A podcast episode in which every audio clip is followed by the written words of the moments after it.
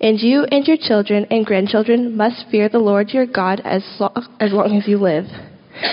If you obey all his decrees and commands, you will enjoy a long life. Listen closely, Israel, and be careful to obey.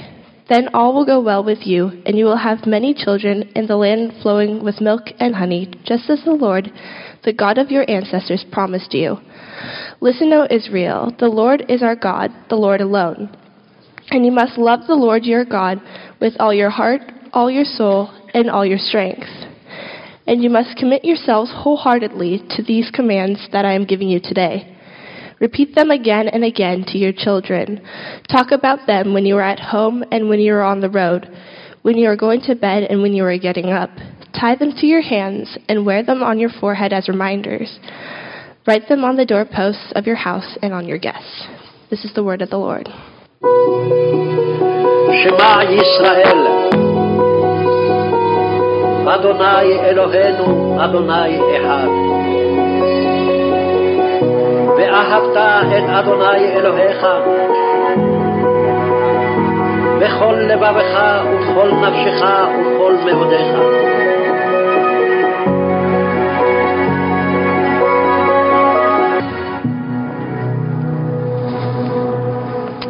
Good morning, church. What you just heard in those Hebrew words on that summer bumper are what we're going to talk about today. I'm Sharon Anderson, one of the pastors here. We have been going through a wonderful series in the book the books of the Old Testament called the Pentateuch, the first five books of the Bible, and we've been using this book called Beginnings. We're getting near the end, week seven. If you've been reading along, how's it going? You made it through Numbers. We're into Deuteronomy, and we have one more week to go. When if, by, by next Sunday, I hope you can say at least part of this. We've read five books together, 227 pages, thousands of years of history that we've been in together. And today we look at Deuteronomy. So before I talk about this scripture, I want you to pray with me, would you? Because it's God's Spirit that makes His Word alive. Oh Lord, we thank you. Thank you for gathering us as a family of families. And thank you that your word, which you make fresh for each generation, is before us today. And we invite your Holy Spirit to take what is said, what we hear, and put it deep into our hearts that we might know you more. We pray this in Jesus' name. Amen. So if you've been reading the story, and I know a lot of our Kairos kids know this story, the big God story. We've been walking with the people of Israel from the time they left Egypt until right now. And the part we're going to look at today is this place in the narrative. They had been with Moses for over 40 years. That's a lot longer than most of you have even understood, young kids. 40 years is like ancient, right? Until you're my age. But 40 years in the desert with Moses, and he has been teaching them and guiding them and leading them, and now they're right on the edge of what God has promised. They're right on the edge of this new land. And there's a brand new generation, a brand new group of people who don't remember what it's like to have slavery in Egypt who have a faint recollection perhaps of when God had come down on Mount Sinai with the fire and the smoke and given them the commandments. But this is a new generation. And so these men and women, the Bible tells us there were probably over 600,000 men, plus the women and children, almost a million people. And they need to be reminded God's got a story. God's got something for you as you go forward. So we're going to look at that today in our uh, sermon and in the text. You know, all this week I've been thinking about this because generations are important to us, aren't they? You can tell a lot about people by the stories they tell and the things that are repeated over the generations. And I remembered something my grandfather had written down and I want to share a little bit of it with you. My grandpa uh, immigrated to the United States from Norway. He and my grandma were married there. He came over first to try to earn some money. He was a quiet and studious man, but not well educated. He'd only had up to eighth grade education. But all his life he was a reader and a learner. And when he came to the United States, into this uh, Western Washington to be near some other family, the job he took was in a logging camp. My grandpa was a logger. He worked hard every day in that logging camp, and he was encouraged to at least have work that was steady. But it was a struggle as well. And during that time, even before my grandmother came and before they started to have their children, my mother included, he kept a diary. And he wrote in this diary just some of the goings on of his life in that logging camp. But one of the things he wrote is something that I want to repeat. I want to repeat it for me and for my children's children as well, because it reminds me of what's important, the stories that need to be told. So even though these words on the screen aren't going to be the words of Scripture, they're the words of Sievert Torset. Yeah, that was his name, Sievert. Translated from the Norwegian by my uncle and given to me and to my children. Listen to what my grandpa said. The burning question for me has remained how can my earthly occupation be reconciled with my heavenly call? Three years have passed since I came to the USA, and most of that time I have spent in the woods. Is this the place that God wishes for me to be? How shall I live so that my life doesn't become a wasted failure? That's a question we often ask ourselves. And then he writes I shall attempt to tell what release I have received from this question. Jesus has said of himself, while I am in the world, I am the light of the world. And we have received this command from him to be the light of the world. Do they in the logging camp not need light? I loved it. I, I, there was so much in there. I could have read a whole passage of it, but it's too much for this morning. It was a, this is a story that was passed from me, from him to my mother, to me, to my children, and now to my grandchildren. Something that says God's word is applicable where you are right now. This picture you'll see shows them. Um, a picture of my mom. Sievert's the one sitting there. You can probably tell the dad there and his children that were born here in the United States. You know, each generation has something to share with the other. And you probably have ancestors, grandparents, maybe great grandparents that shared a story with you. I, we don't have time this morning to share the story, but I want you to think of the name of at least one of your ancestors. Maybe it's a funny name like my grandpa, Sievert. Do you have a name of a grandparent? Turn to somebody else and tell a name of a grandparent that's told you something that has been of value in your life. So turn, turn to somebody sitting next to you. Who's a grandparent you had? Just share their name. Kids, who are your grandparents? You can tell somebody next to you too. You know, names reminds us of stories. And I hope you're thinking of some stories even as you said those people's names. We together can tell a lot about our own families, about our churches, about our communities, from the stories we tell and the words that are remembered. That's what happens in a generation. We're shaped by this. My grandpa was shaped by being an immigrant. Each generation has a different experience makes things a little different for them. You've probably seen this before, but I'm just going to review briefly some of the generations. And maybe we have six generations here. I'm not sure because that first generation, uh, the greatest generation, is is fading, right? but Let's take a look at these. These are some of the generations. And when we talk about being a family of families, this is what we are. The greatest generation, those born between 1901 and 1924, sometimes called the GI generation, because it was a time when the war was the Great Depression and World War II, and things were hard.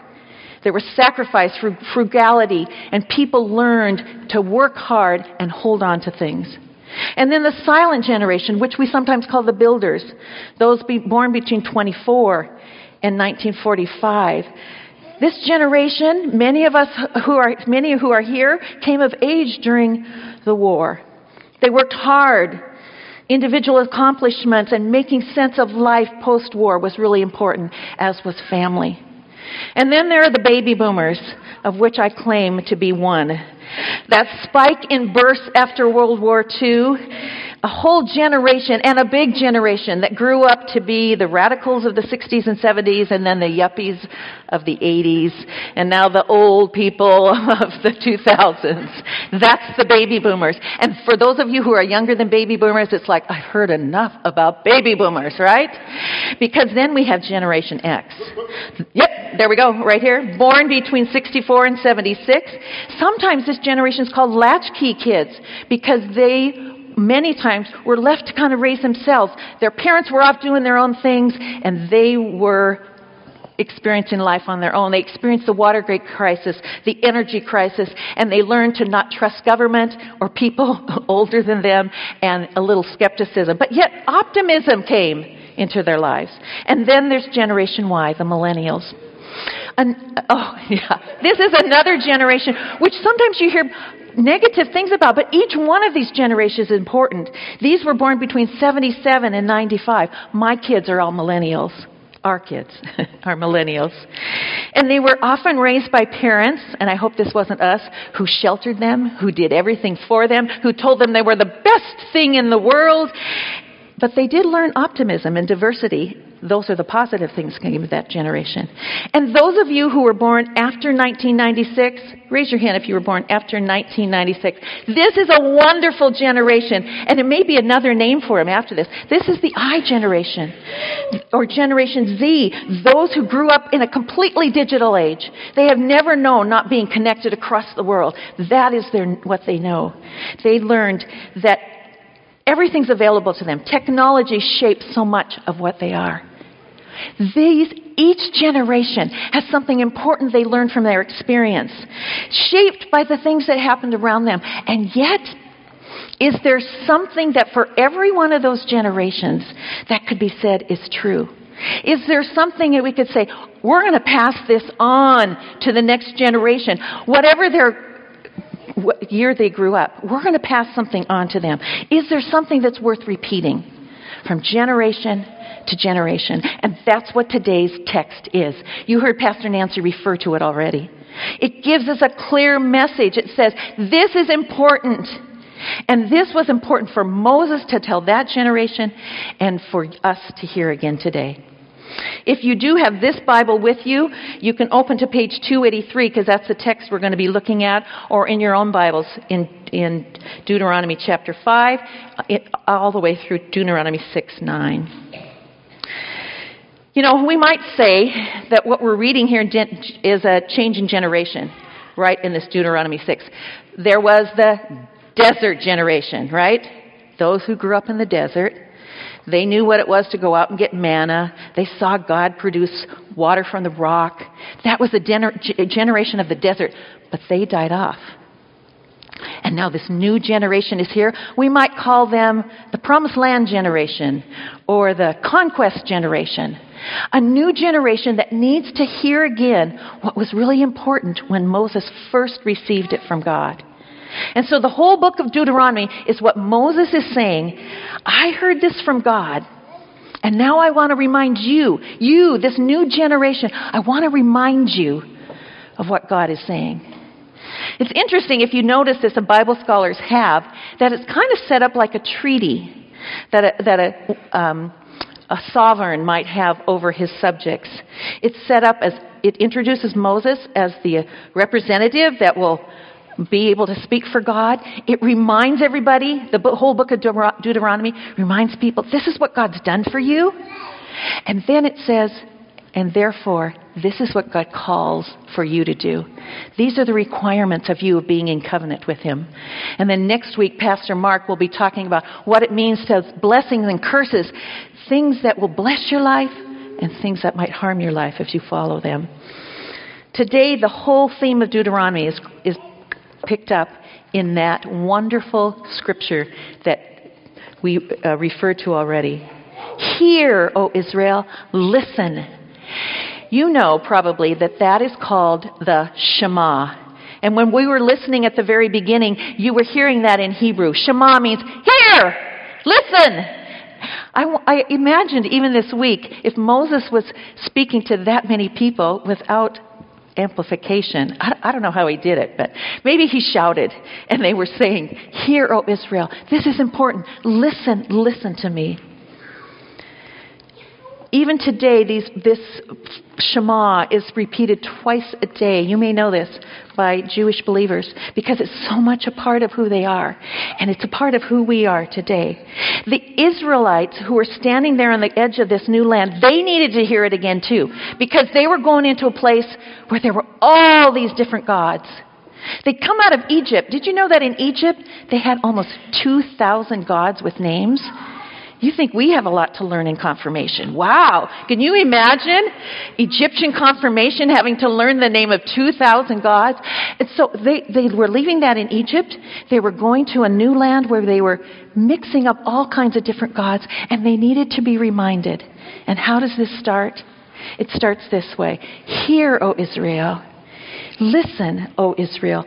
The Lord is our God, the Lord alone. He is the one and only God. It begins with reminding us to listen to who God is. Understand that you must know who God is. There's only one. And He's going to make Himself real to you as He did to the generation before you. There's one God. Hold to that one God. Hear, hear. Listen, Shema. And then He says, when you hear, know this about this one God, you're called to love this God. To love the Lord your God with all your heart, all your soul, and all your strength. It calls for a whole life response. Heart, soul, strength, everything we are. All focused on love for God. Now, we've heard that so many times, it's like, yeah, yeah, yeah, I know that. Right? Love God. That's what we're all called to do. But that kind of love that we're re- hearing about in this uh, verse is not just emotion, like I feel good about God. It's wonderful to have that feeling. But this is love that is in action, love that does something. Emotions and ethics together. So that when we say, I will love the Lord my God, it means I will commit myself to what he says. This is how it's written in the scripture. Listen carefully, closely, Israel. Be careful to obey. And then later, you must commit yourself wholeheartedly to these commandments that I'm giving you today. They've got to be on your heart, not something just memorized in your head, in your heart, not something just etched on stone the commandments, remember, were written by the hand of God in stone, on stone. This was something that I, it needs to be etched deep in your heart. That to love God means all of me responds to who He is. Now, I think this kind of obeying, this kind of committing, is impossible unless we know we're loved. Think about why you tend to obey your parents or not obey your parents. I mean, there is a relationship that's there. Even, you know, I'm thinking of when my kids were teenagers, I think the relationship is what held it, even if they didn't want to be around me too much. there was a love relationship because they'd seen what had been given to them by their parents. And so when we're called to love the Lord our God, it's because He loved us first. And so Moses reminds the people, Do you remember how God loved you? Do you remember how he took you out of Egypt? Do you remember how he provided food for you, how he provided water for you, how he's conquered some of the uh, enemies around you? He's made a way for you. Remember, God loves you, and so our response is to love him in return. So love the Lord and then obey carefully. Obey it carefully because he's the one who gives us what is best for us. I sometimes think we don't understand that. Even in all, if you read through the rest of the book of Deuteronomy, there's a lot of guidelines and rules. God wanted what was best for his people. And so he gave them rules to follow. And he says, you're going to, you're going to flourish in this new land if you'll live into what I have given you. And then the part we talked about today, Pastor Nancy and Pastor Mark. This needs to be repeated. Sometimes we get tired of repeating things, right? We say it again and again. We think, I've heard that already. But Moses is ta saying to all of these people, I want you to talk about it. I want it to be part of your life, repeated over and over again. And you know, we as parents or grandparents or those who have influence over children, we can't talk about it in a real way unless we're living it. Kids can see through that pretty quickly. You talk about the story of God, you talk about loving God, but if it's not real in your life, it's showed very quickly.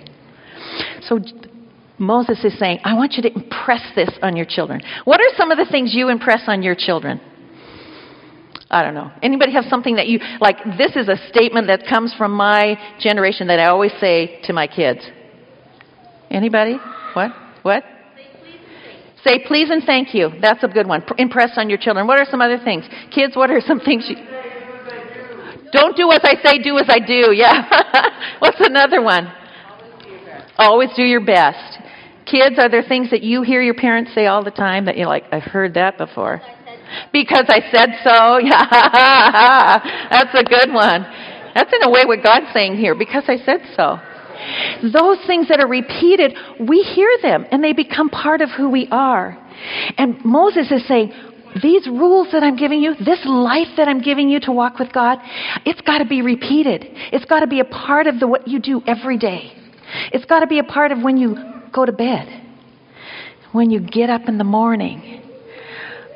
I know one mom, um, it wasn't me because I'm not a morning person, but she would wake her kids up with singing, Rise and shine and give God the glory, glory. And I'd think, oh, I don't know if I'd like that. But that's one way of making it a part of your everyday life, right? That we want to do it diligently. We want to do it constantly. We need to do it naturally. It has to fit us. But we also need to do it personally. So, whoever you have influence on in your life, children and students and young adults, how are you impressing on them the ways of God? God tells us, I want you to hear, I want you to listen first. I want you to love me. And when you love me, it means you obey me. And when you obey me, you're going to repeat that. That's how you pass the generation from family to family. It's part of who we are and part of what we share. Now, I want to be clear when I say this because I don't think learning just goes one direction. I think our students and our children have things to learn, teach this generation as well. Sometimes it's our children who remind us that faith is as simple as saying, Yes, Jesus loves me. I'm beloved of God. Don't you love watching a child who has no no sense of that everybody in the world loves them. They're loved. That's a message we all need to hear. And our teens and young adults, they remind us that God is about being passionate about something in your world. God is about justice and God is about mercy. And they remind us that we can live that way ourselves.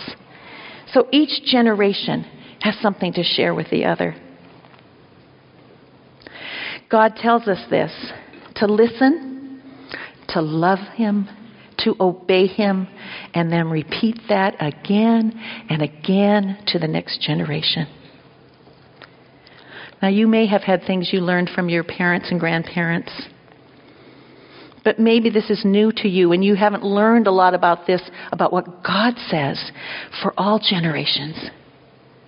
You may be just beginning to know God and find out that there is this one God and what His calls for us to do. But this is one story that you can claim for your generation and for all the generations to come. Pastor Mark said it earlier. We need to hear it in fresh ways, but it's the same story. It's a repeat for a new generation. My little granddaughter Sonia, who's about our granddaughter, who's about 18 months, she learned baby sign, you know, too, and maybe some of your kids do. And we loved it because she often, what is this?